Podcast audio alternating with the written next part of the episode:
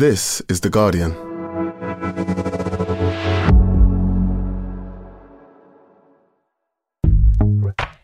Welcome to Weekend, a podcast that helps you switch off from your busy day to day and find entertainment and inspiration in the best Guardian and Observer writing from the week. You can either listen to this as one podcast or play each article as individual listens. Just scroll down the description on the podcast page for the timings of what we are featuring. Coming up, Marina Hyde on the plight of a constantly aggrieved and very particular subsection of male celebrity. Columnist Zoe Williams asks, Why has Britain fallen in love with Botox? Journalist Gaby Hinsliff explores the big British burnout. And finally, writer Ellen E. Jones meets Oscar winning actor Viola Davis to talk about her new film, The Woman King.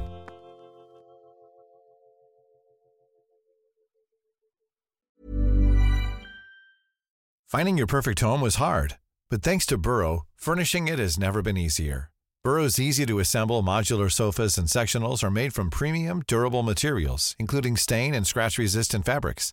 So they're not just comfortable and stylish, they're built to last. Plus, every single Burrow order ships free right to your door. Right now, get 15% off your first order at burrow.com slash ACAST. That's 15% off at burrow.com slash ACAST. Hey, I'm Ryan Reynolds. At Mint Mobile, we like to do the opposite of what Big Wireless does. They charge you a lot, we charge you a little. So naturally, when they announced they'd be raising their prices due to inflation, we decided to deflate our prices due to not hating you. That's right. We're cutting the price of Mint Unlimited from $30 a month to just $15 a month. Give it a try at mintmobile.com slash switch. $45 upfront for three months plus taxes and fees. Promo for new customers for limited time. Unlimited more than 40 gigabytes per month. Slows. Full terms at mintmobile.com.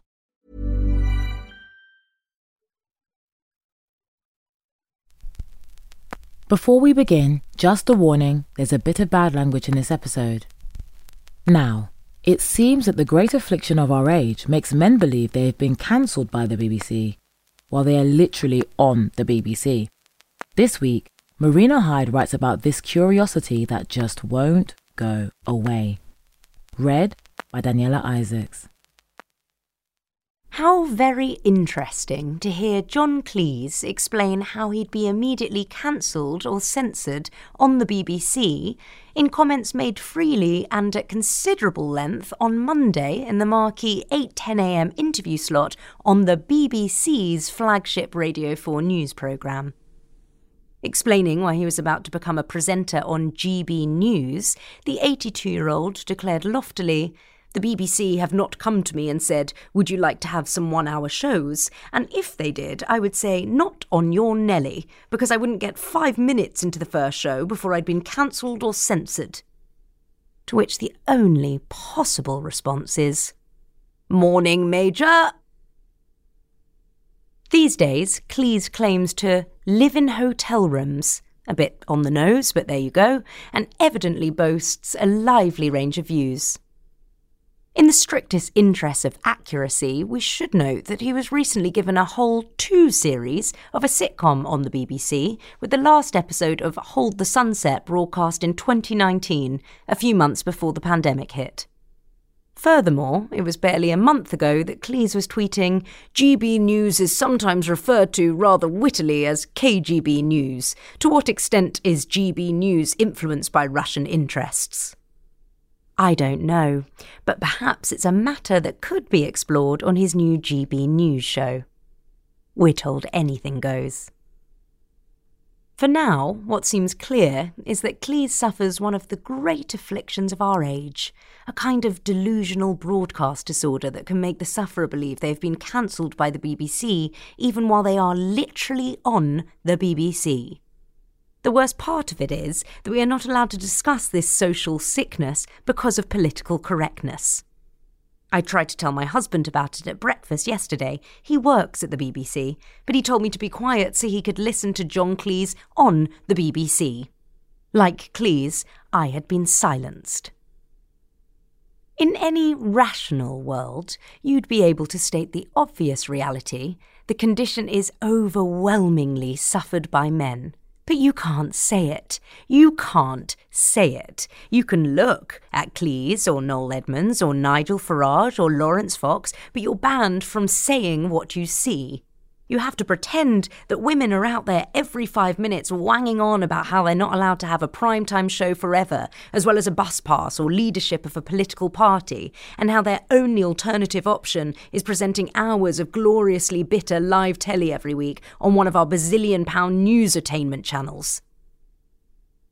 In a sane world, you'd be allowed to say scientific facts, like the fact that 90% of heroically whinging BBC cancellees are men 95% of them are acrimoniously divorced, and 110% of them have divorced energy. Obviously, it's not all previously primetime men. Mr. Blobby has behaved with perfect dignity. Yet you can't say it. You'd get cancelled in seconds. In fact, I don't even know how I'm writing this next sentence.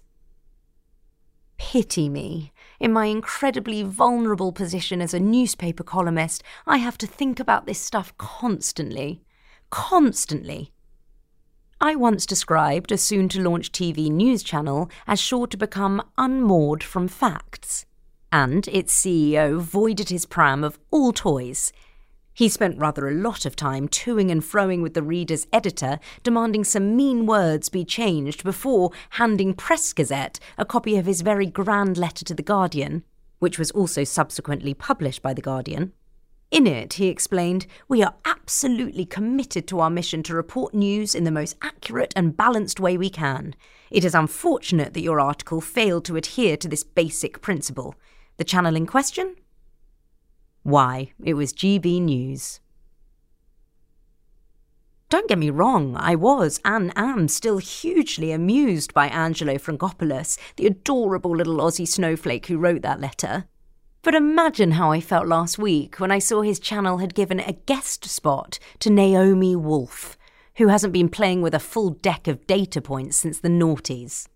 Wolf's appearance was essentially a very, very long diatribe against the COVID vaccine.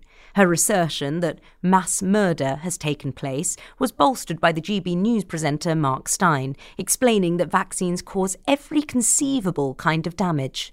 Other lowlights of Naomi's appearance, which was allowed to proceed without a single piece of disinformation being questioned, the claim that COVID vaccinations were bioweapons that were sterilising people and poisoning breast milk. Also, civil society has been wholly co opted by bad actors trying to destroy British civil society. Wolf went on, entirely unchallenged, to compare today's medical establishment to the eugenicists and exterminators of the Third Reich. Steyn just nodded along repeatedly, going, Yeah, presumably in the most accurate and balanced way he could. He booked her again the very next night. Anyway, a fun new stablemate for John Cleese. Cleese famously decided that the Brexit debate saw this country sink to the lowest intellectual level ever. So I strongly urge him to push that envelope and book Wolf on his first show. In the meantime, those of us saddened by a former idol's comic decline should comfort ourselves that some of the best recent comedy has happened on GB News. Last year on the Free Speech channel, presenter Guto Harri took the knee live on air, got suspended for it, quit, and was soon made Prime Minister Boris Johnson's comms chief. The whole batshit saga was easily funnier than anything Cleese has done since A Fish Called Wanda, 1988 and we must look forward to his promising new show in that spirit. That was Delusional Broadcast Disorder has claimed its latest victim, John Cleese, by Marina Hyde, read by Daniela Isaacs. Next, increasing numbers of people in Britain are using Botox, and they're happy to admit it. But what does it feel like to freeze your forehead does anyone notice and can it change how you feel about yourself? Columnist Zoe Williams goes above and beyond to get us some answers. Read by Sophie Mersel.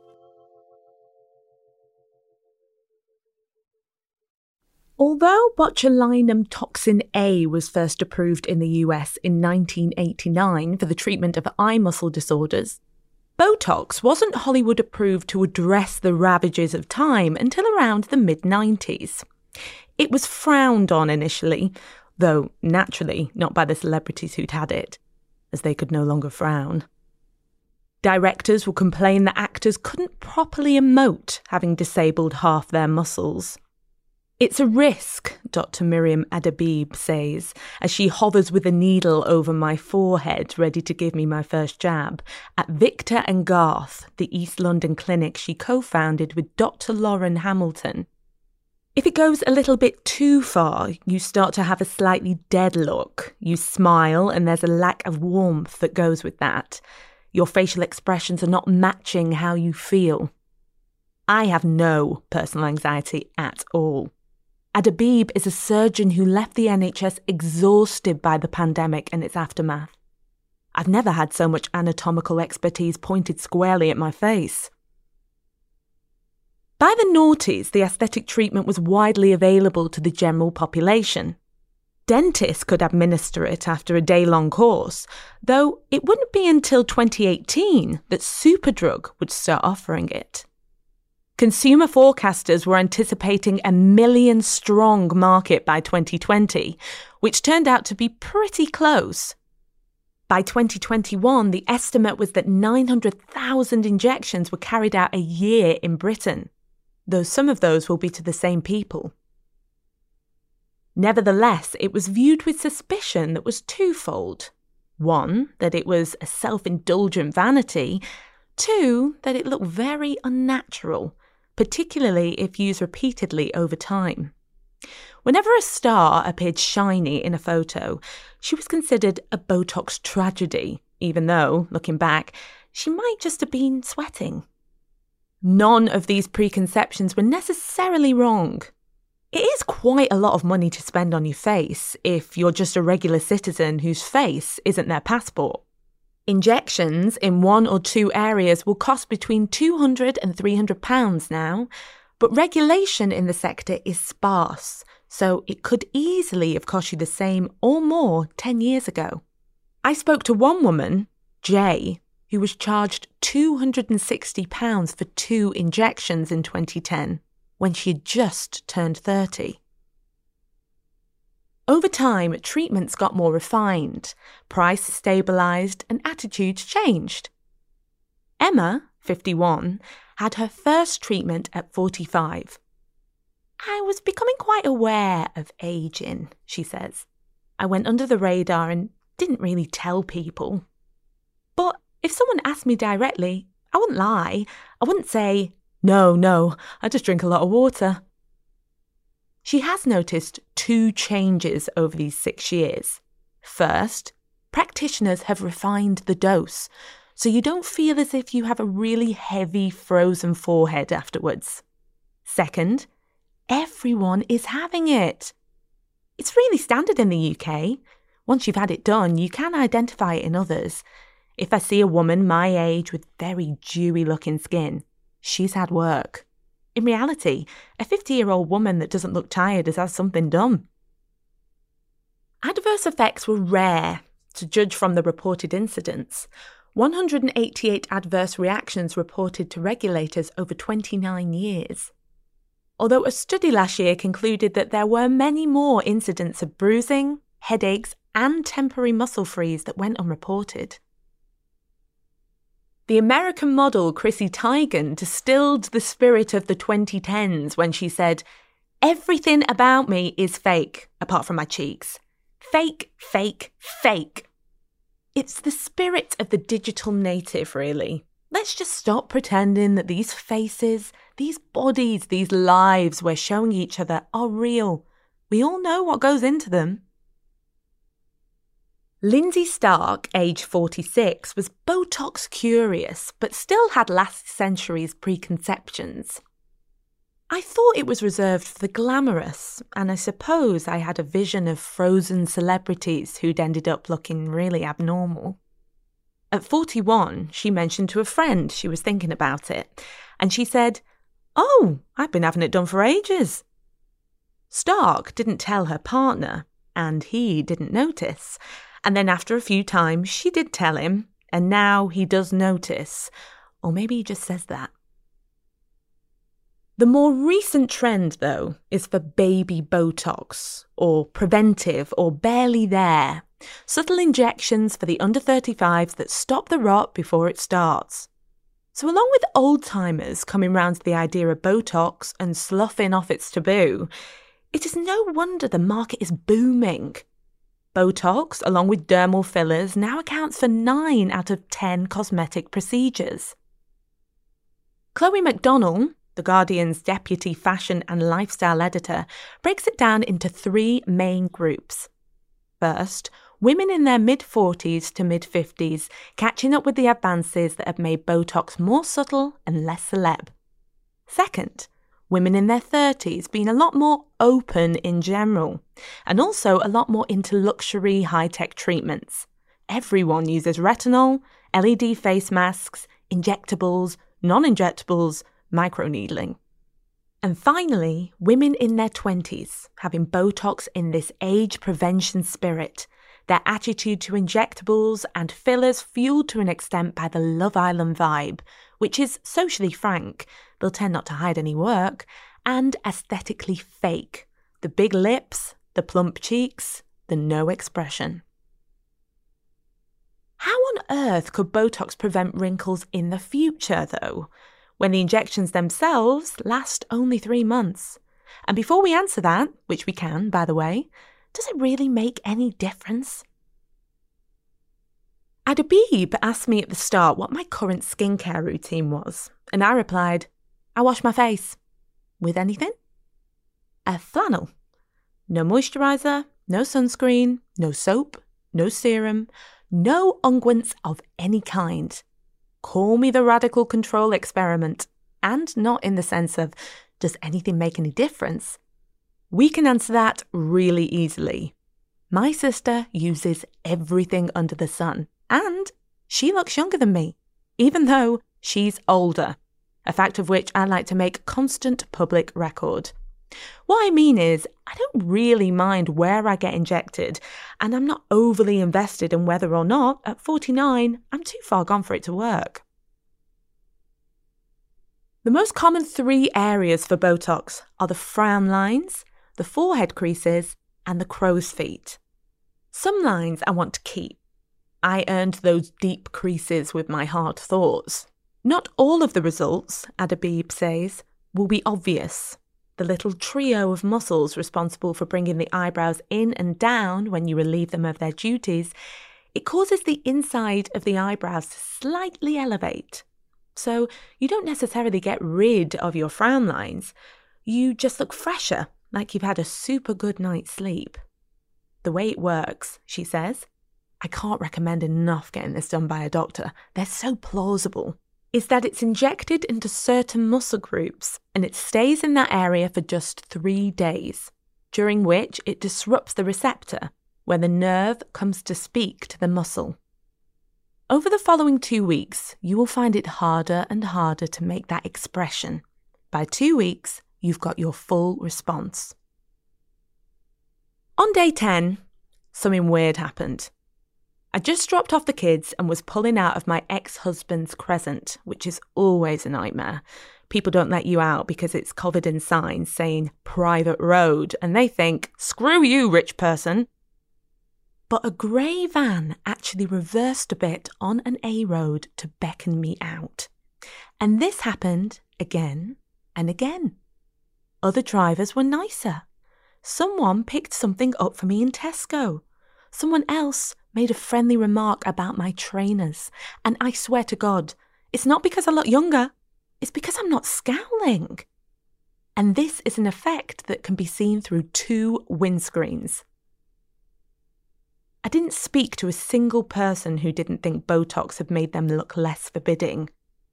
I'd catch myself when I was driving, Stark says, in the rearview mirror and think, why am I frowning?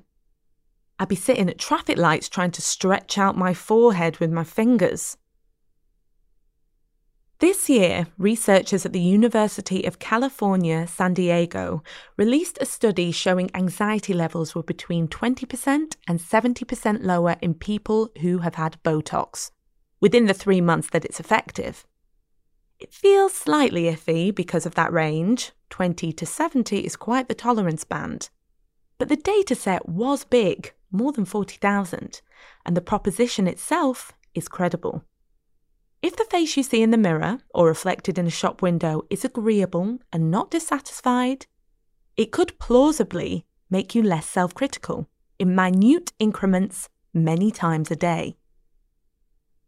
Dr. Michael Reilly, a facial plastic and reconstructive surgeon at MedStar Georgetown University Hospital in Washington, D.C., recently posited a more physiological effect.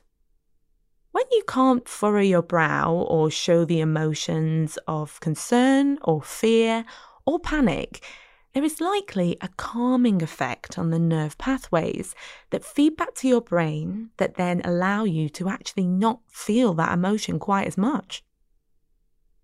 I now genuinely can't frown. All I can do is kind of wiggle my eyebrows like a children's entertainer. By day 12, I was spending time with a work experience kid, and she said my forehead looked like an egg. Because she still has a full range of facial expression, I saw a trace of anxiety cross her face. A beautiful egg, she amended. This interrupts the common narrative around beauty procedures that they prey on people's insecurities while simultaneously jacking up the grooming standards that make people feel insecure in the first place. In 2019, the Joint Council for Cosmetic Practitioners instructed its members to check before they administered Botox that their patients weren't seeking it for reasons of poor mental health. I found that out after I had it, so when Adabib asked, Are you anxious or depressed? Do you currently hate yourself? I was incredibly surprised in a salon that smelled like berries with this elegant, lineless expert, a really fun photographer, and her beefy assistant, I was having the time of my life. I thought that was obvious. As with anything that may enhance or deplete your mental health, depending on the study, MDMA, marriage, it's the young that people worry about. I'm a bit agnostic about that, since the construction of youth as a state of vulnerability in and of itself is fundamentally bogus. The much more pressing question is Does Botox do anything for the under 35s? Because if not, then baby Botox is just a rip off. It helps if we understand how it works. All Botox does is prevent the degradation of your natural collagen Adabib says. Because you're relaxing the muscles that are constantly pulling on the skin, each time the muscle pulls on the skin, the elasticity decreases. It's crunching down on the collagen over and over, and that's degrading your collagen. The wrinkle is just a symptom of the depleted collagen, not the cause. So you don't have to wait for it to appear. Indeed, it's probably better to preempt it. Sidebar here there's no point having only Botox. There are several ingredients that are shown in studies to change your skin at a cellular level, Adabib says. Vitamins A, C, and E at a minimum. Vitamin B is very important. Vitamin D is also quite important, topically, not just from diet. But your diet should also be strong on all the vegetables of the rainbow, she adds, and maybe don't smoke or drink so much. The new celebrity trend, meanwhile, is Botox everywhere in your hands, in your knees. There are so many areas that are just dead giveaways for aging. I asked Adabib whether she had ever injected anywhere except the face, and she said, only as a surgeon in the anus. And I started laughing, and she, because she's a doctor and not some kind of halfwit, did not laugh at the word anus and continued.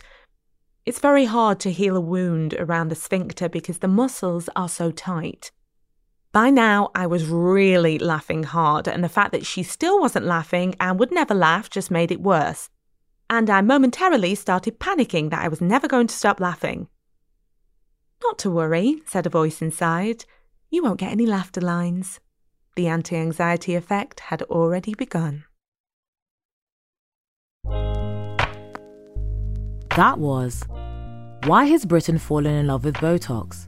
There is only one way to find out by Zoe Williams.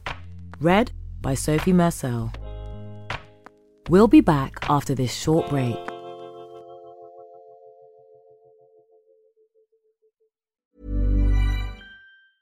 Tired of ads barging into your favorite news podcasts? Good news. Ad-free listening is available on Amazon Music for all the music plus top podcasts included with your Prime membership. Stay up to date on everything newsworthy by downloading the Amazon Music app for free or go to amazon.com slash news ad free. That's amazon.com slash news ad free to catch up on the latest episodes without the ads. Finding your perfect home was hard, but thanks to Burrow, furnishing it has never been easier. Burrow's easy to assemble modular sofas and sectionals are made from premium, durable materials, including stain and scratch resistant fabrics. So they're not just comfortable and stylish, they're built to last. Plus, every single Burrow order ships free right to your door. Right now, get 15% off your first order at burrow.com slash ACAST. That's 15% off at burrow.com slash ACAST.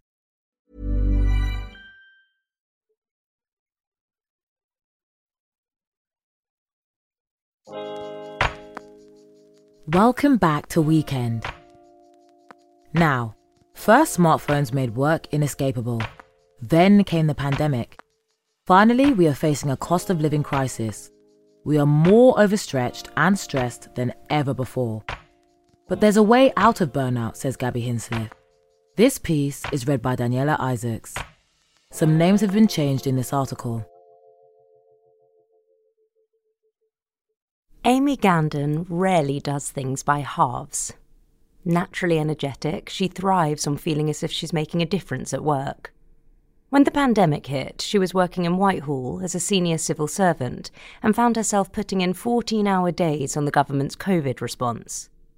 At first, she thought it was normal to feel constantly exhausted.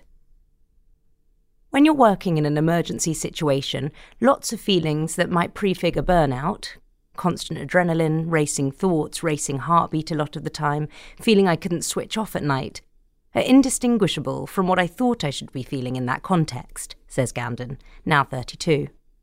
I thought that was part of being professional and responsible. I do care a lot. I want to work hard. She found it hard to let go at the end of the day, worrying over whether there was something more she could have done. There are big consequences to this stuff. It's not easy. Even when she started to feel emotionally detached, she didn't suspect burnout. It was only after a panic attack so severe she thought she was dying that she realised something was wrong. Ironically, she says, her doctor went off sick with burnout shortly after signing her off work. Burnout used to be a furtive secret, something few dared admit for fear of being judged professionally. Not anymore. When the 25 year old singer Sam Fender cancelled several gigs last month, declaring that me and the boys are burnt out, he kick-started a public conversation about burnout. Shortly afterwards, the 22 year old Brit Award winner Arlo Parks also scrapped some of her tour dates, announcing, I am broken. Generation Z, raised to be open about mental health, may find it easier than older employees to admit to feeling overwhelmed and unable to carry on, but they're not the only ones at risk. A recent paper on midlife crises from the National Bureau of Economic Research concluded that the maximum level of work stress is reached at approximately the age of 45. Middle age often brings hefty responsibilities, but also nagging questions about whether the years of slog were worth it, or how much longer you can maintain this pace. For work itself is becoming more intense, following us home inside our phones or piling up in jobs where those who leave don't get replaced. The prevailing mood of rolling economic crisis, first the banking crash, then a pandemic, now an inflation shock, probably hasn't helped our anxiety levels either. In Can't Even How Millennials Became the Burnout Generation, the American journalist Anne Helen Petersen argues that insecure jobs and housing have left the under 40s feeling frazzled and precarious, fearful of everything coming crashing down. For her contemporaries, she argues, burnout is foundational, the best way to describe who we've been raised to be. Rising interest in a four day week, the popularity of working from home, and the alleged vogue for quiet quitting, refusing to go above and beyond professionally, meanwhile, all suggest a broader yearning for less stressed working lives. Liz Truss may consider Britain a nation of idlers, but we're hardly unique in mutinying, with a recent study by management consultants Deloitte across 10 countries showing 53% of women felt their stress levels were higher than a year ago, and almost half felt burnt out. Are we nearing the end of our tether? Burnout was only formally recognised by the World Health Organization in 2019 not as an illness, but an occupational health phenomenon resulting from chronic workplace stress that has not been successfully managed. If work isn't the cause of your stress, however bad that stress is, for the World Health Organization, it's not strictly burnout. Their definition combines feeling drained of energy, becoming less professionally effective, and crucially feeling cynical, negative, or distant from your job the nurse who is too jaded to feel for their patients, or the war correspondent numb to atrocities are classic examples. When pressure exceeds your ability to cope with it, that's stress and burnout, says Professor Cary Cooper, Professor of Organisational Psychology at the University of Manchester. The first sign that you're getting burnt out is your behaviour begins to change.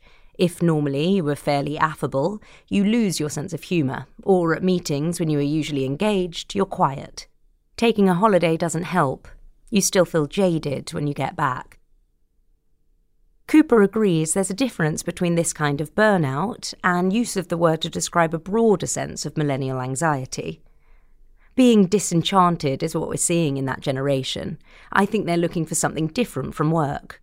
But that doesn't, he insists, make them lazy. It may be that watching their parents' generation work all hours only to be cut loose by employers in a downturn has simply convinced them that slavish loyalty doesn't pay. They're prepared to work hard, these kids. It's not that they want to be protected or they just want things their own way, he says. They're saying to us that the older generation put up with this, but they won't. And in the long run, he argues, they're probably doing everyone a favour. If you consistently work long hours, you will get ill anything over 40 hours a week is not good for you. Like anxiety and depression, burnout seems more commonly reported by women than men, although it's unclear whether that's specific to female working lives and the fact women typically still carry more of the domestic load, or because it's harder for men to admit they're struggling. Jeremy, a now retired lawyer, thinks in retrospect his burnout was partly fueled by his reluctance to complain about overwork. Perhaps at some level I liked being the only one who could sort things out, but in retrospect he wishes he'd been more willing to push back, not burn the midnight oil and my health. The term burnout was coined in 1974 by the American psychologist Herbert Freudenberger to describe the consequences of stress plus high levels of dedication in caring professions like health and social work, jobs women statistically more often do. Last summer, the House of Commons Health Select Committee reported that burnout is a widespread reality in today's NHS and had been building up well before the pandemic, with BAME staff risking additional challenges due to discrimination. Aisha was working as a consultant paediatrician in a busy Welsh hospital when COVID hit. After the initial terror of infection came an endless cycle of testing and isolating, plus nagging anxiety about her patients. Redeployed from her usual ward to A&E, she was out of her professional comfort zone. Her shifts changed constantly as colleagues went down with COVID, meaning she could rarely relax. It was the complete lack of being able to plan even a weekend off, constantly being vigilant or feeling obliged to be available. That was tough, plus the constant undercurrent of anxiety about what if a child seriously sick with COVID comes in. She started feeling frustrated with parents bringing children in for relatively minor complaints and ground down by treating problems that seem more social than medical. I was seeing the same families time and time again, and nothing was changing. It was to do with the situation they were in. When she eventually quit, she felt immediate relief. She's currently planning to go travelling with her partner, although the sense of wasting her medical training weighs on her conscience. It is striking how often burnout sufferers talk not just about their workloads, but the emotional weight of responsibility they feel. Denise Willier is a Brighton based business coach for female entrepreneurs who came close to burning out a decade ago when working as the CEO of a small charity for the elderly. We were always in a constant financial juggle. Grants coming to an end, does that mean I'm going to have to let staff go? If I didn't come up with the goods, I was going to have to make really awful decisions, she remembers. The stress got so bad she was hyperventilating at work. But as the boss, she felt unable to tell anybody. You've got to be seen to hold it all together, particularly as a woman. You can't turn up not looking on your game. Far from being weak, she says, the burnout sufferers she has encountered tend to be unusually diligent high performers. The type of person who pushes towards achieving things and maybe has a bit of a tendency towards perfectionism. Ironically, these traits drive, commitment, not wanting to let other people down, persevering when others wouldn't are ones employers value highly. As Willier points out, that gives companies who don't want to lose their best people good reasons to help prevent burnout. There are glimmerings of change in some infamously work hard, play hard industries, including tech. Twitter has instigated a paid monthly hashtag day of rest for staff, and the merchant bank Goldman Sachs has offered free Pelotons and fitness packages to some of its analysts, following complaints of overwork.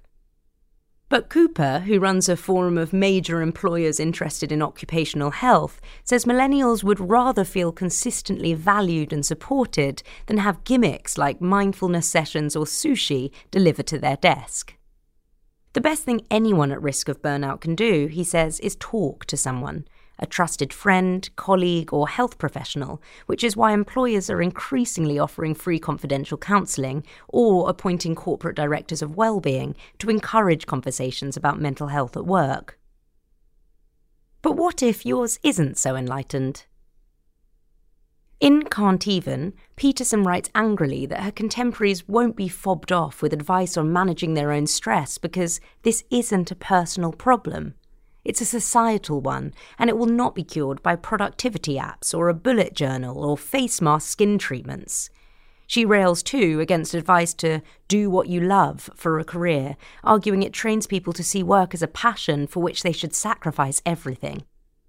A good job, she writes, is one that doesn't exploit you and you don't hate, even if it's not exciting. Yet, settling for something duller but easier seems a rather dispiriting solution.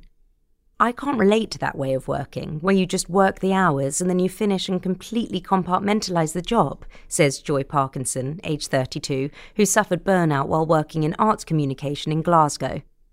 If the majority of your life is spent working, it's a real shame if people don't love their job. She began struggling during the pandemic as lockdown forced live performances to close or pivot online.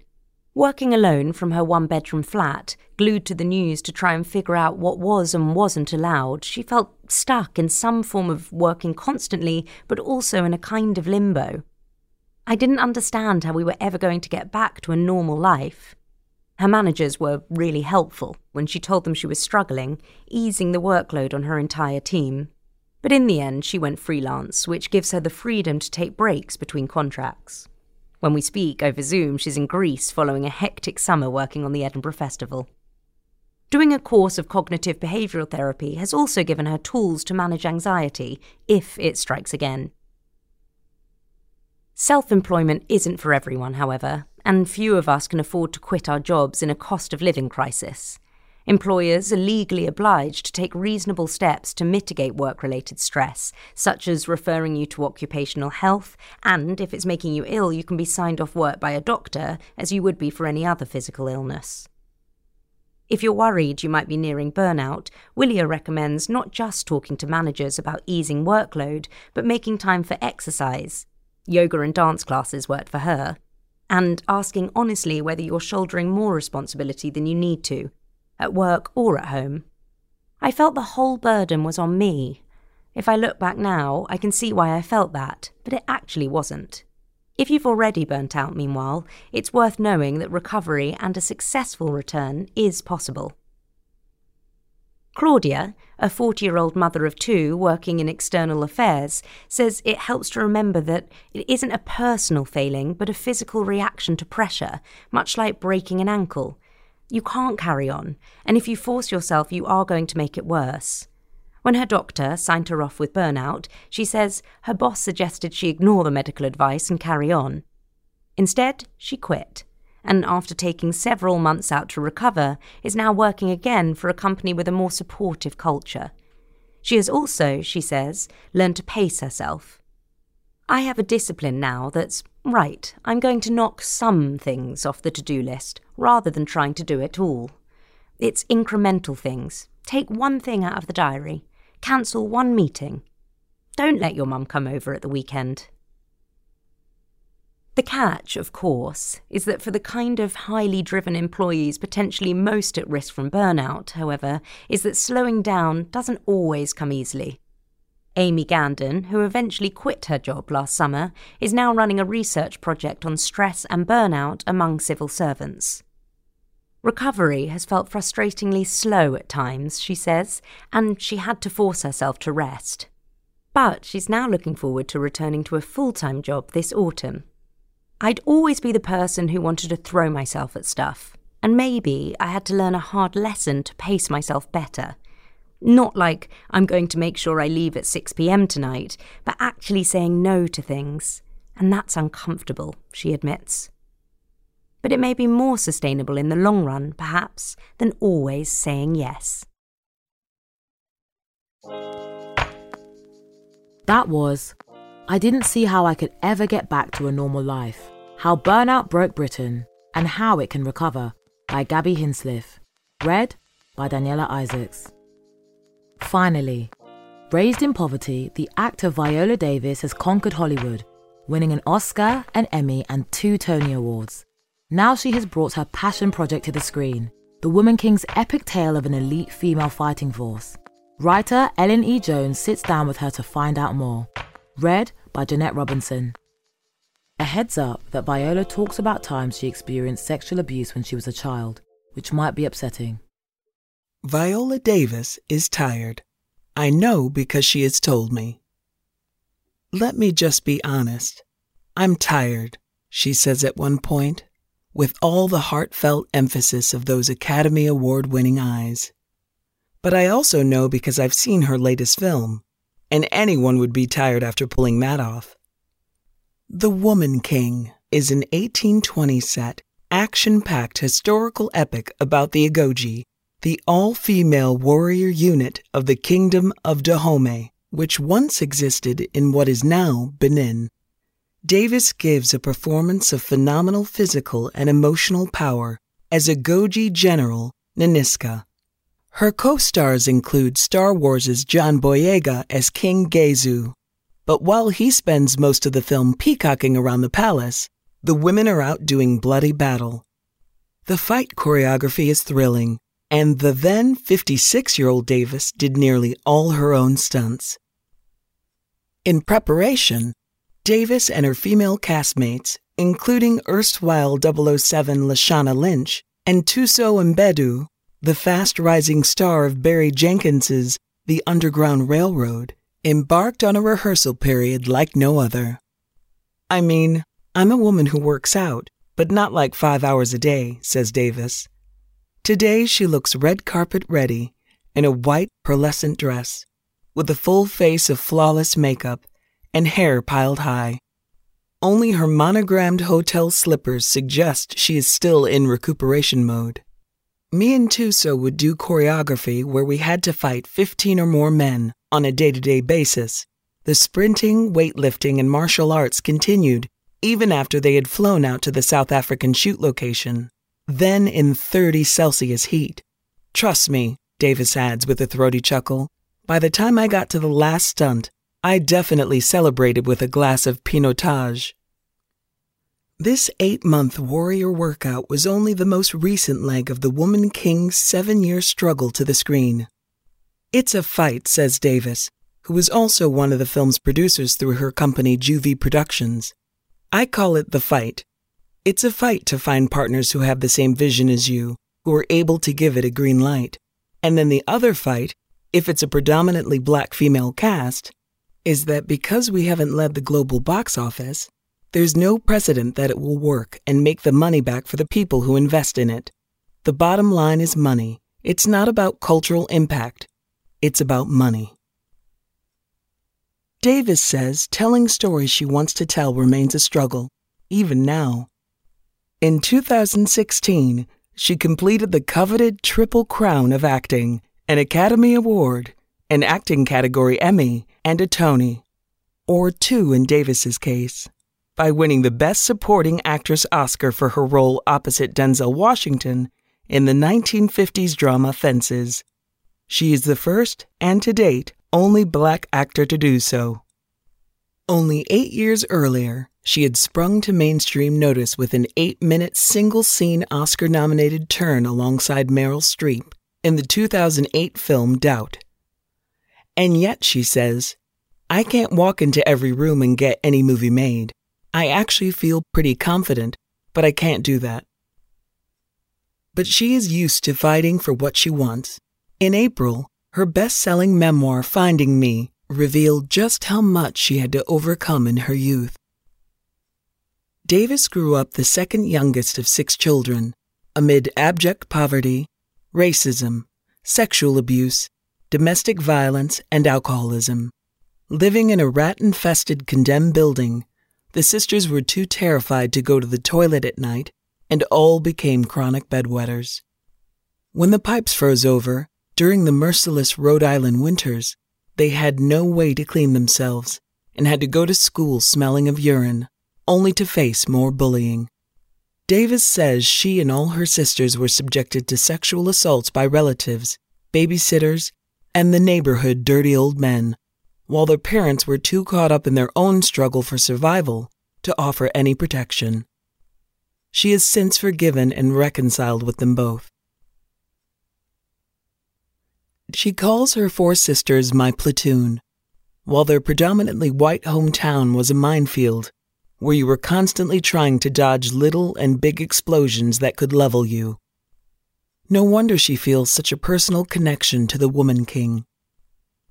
Here's the thing we're sisters. The Agojie are sisters. That's not the mentality of just hanging out, doing some shopping, and having an Aperol spritz.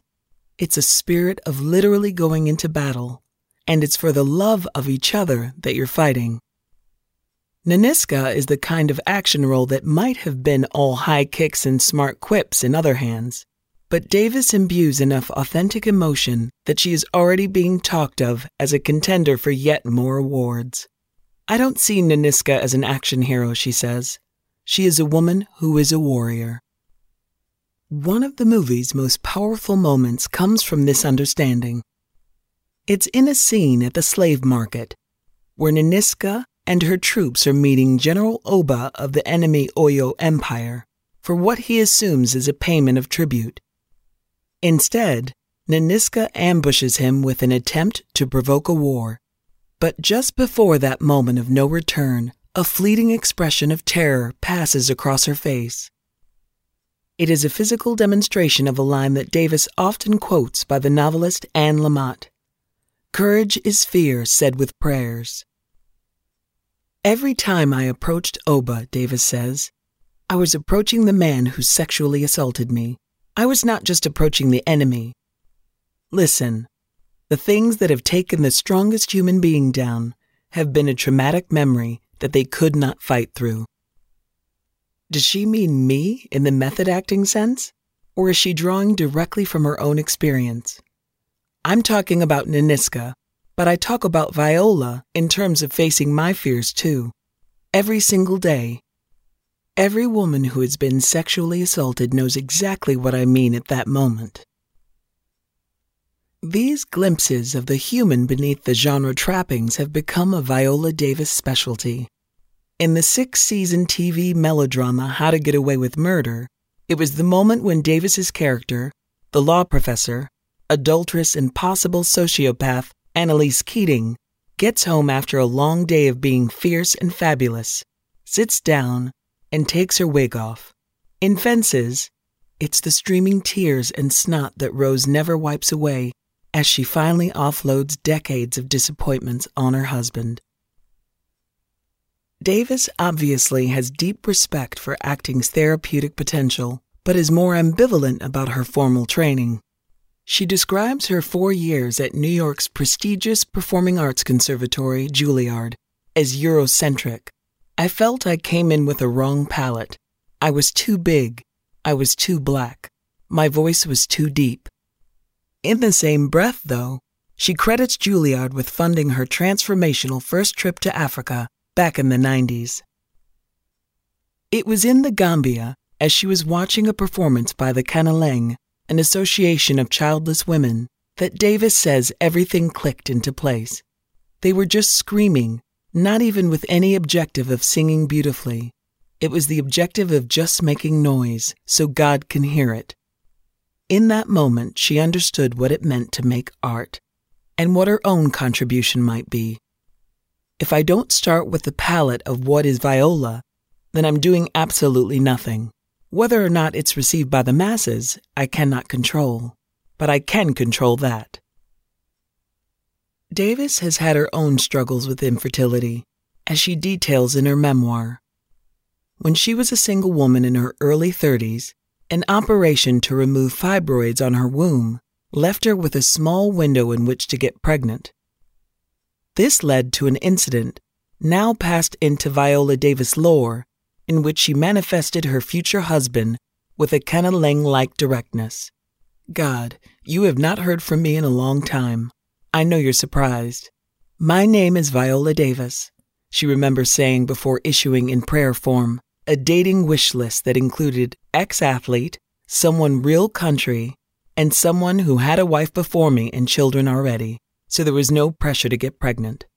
Three weeks later, she met the actor and producer Julius Tennon, who was all of those things, and in 2011, they adopted their daughter, Genesis. But back to the present. I'm 57 years old, Davis says, all that fatigue back in her voice. I don't have the same enthusiasm that I had at 28 or younger.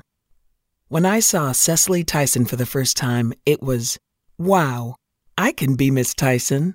I can be a great actress of the stage and cinema. People will just throw flowers at me.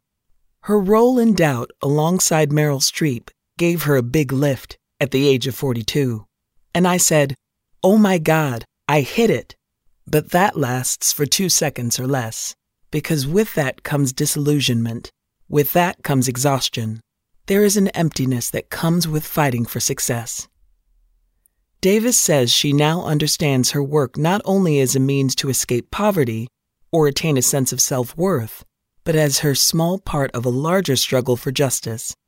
At the same time, I have a true understanding of my limitations as a human being. I cannot carry the weight of the past on my shoulders. I can't do that. I'm not God. What I can do is what I can do. For Davis, the fight is also about kicking open that narrow on screen box that women who look like her currently have to fit into. What is in my power to change is to show people that we are more than the stamp that people have put on dark skinned women. That we are sexual, that we are desirable, that we can be smart, that we are way more expansive and our identity is not determined by your gaze. I can change that. I can change the way black women are seen to some extent within the industry. Davis knows something about that box having earned her second of four Academy Award nominations for playing a maid, some said a modern day mammy, in 2011's civil rights era drama The Help. The supporting cast was filled with impressive black actors, including Davis's childhood hero, Cicely Tyson, and her friend Octavia Spencer, who won an Oscar for her role. The lead, though, was white actor Emma Stone, playing a well meaning journalist who sets out to expose her town's racism. Davis has since spoken of her regret over making the film, saying she felt she had betrayed myself and my people. Now that the Woman King has finally arrived, it feels, says Davis, like a culmination of my career over the last 33 years. It is a film that could not have been made without her and represents her ascension to a whole new level. I arrived in Hollywood having hopes and dreams for my career, but never quite having ownership or agency, she says. The Woman King has seemed like the ultimate gift and conduit to give me that agency. This is also a much anticipated moment of culmination for many others besides. It is for anyone who dared hope Black Panther's success might change Hollywood. For anyone who wants period dramas to tell diverse, untold stories that confront the legacy of colonialism. And also for anyone who's ever wondered why women in action movies tend to be 20 somethings in high heels but Liam Neeson still gets to punch through walls when he's pushing 70. Can Davis see herself doing a similar pivot towards more action roles? She gives this suggestion the kind of derisive look that Annalise Keating reserved for her most moronic law students. Oh no, no. That doesn't appeal to me at all. My body is so sore right now. That was I Can Change the Way Black Women Are Seen. Viola Davis on Stereotypes, Success, and Playing a Warrior by Ellen E. Jones. Read by Jeanette Robinson. Before we go, we wanted to tell you about the relaunch of the Guide newsletter with a new look and new features. Our free newsletter explores the worlds of TV, film, music, podcasts, books, and more. From what's happening in Westeros to who's blowing up Spotify. Join Gwilym Mumford every Friday for a weekly look at the best in pop culture through a different lens. Sign up to the guide today at theguardian.com forward slash guide. That's all from us. This has been Weekend, a Guardian podcast. If you're enjoying it, please make sure to like, subscribe to, and rate the podcast. Maybe even leave us a nice review. Just search for Weekend wherever you get your podcasts. This week's articles were read by Daniela Isaacs, Jeanette Robinson, and Sophie Marcel, and presented by me, Savannah Ayoade Greaves. This episode was produced by Rachel Porter. Original music by Axel Kacoutié. The executive producer was Danielle Stevens. Join us again next Saturday. Thanks for listening. This is The Guardian.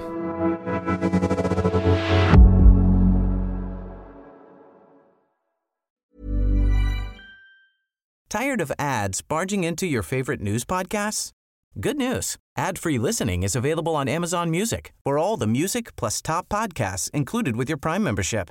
Stay up to date on everything newsworthy by downloading the Amazon Music app for free or go to amazon.com slash news ad free. That's amazon.com slash news ad free to catch up on the latest episodes without the ads. Don't you love an extra $100 in your pocket? Have a TurboTax expert file your taxes for you by March 31st to get $100 back instantly. Because no matter what moves you made last year, TurboTax makes them count. That means getting $100 back and 100% accurate taxes only from Intuit TurboTax. Must file by 331. Credit only applicable to federal filing fees with TurboTax full service. Offer can be modified or terminated at any time.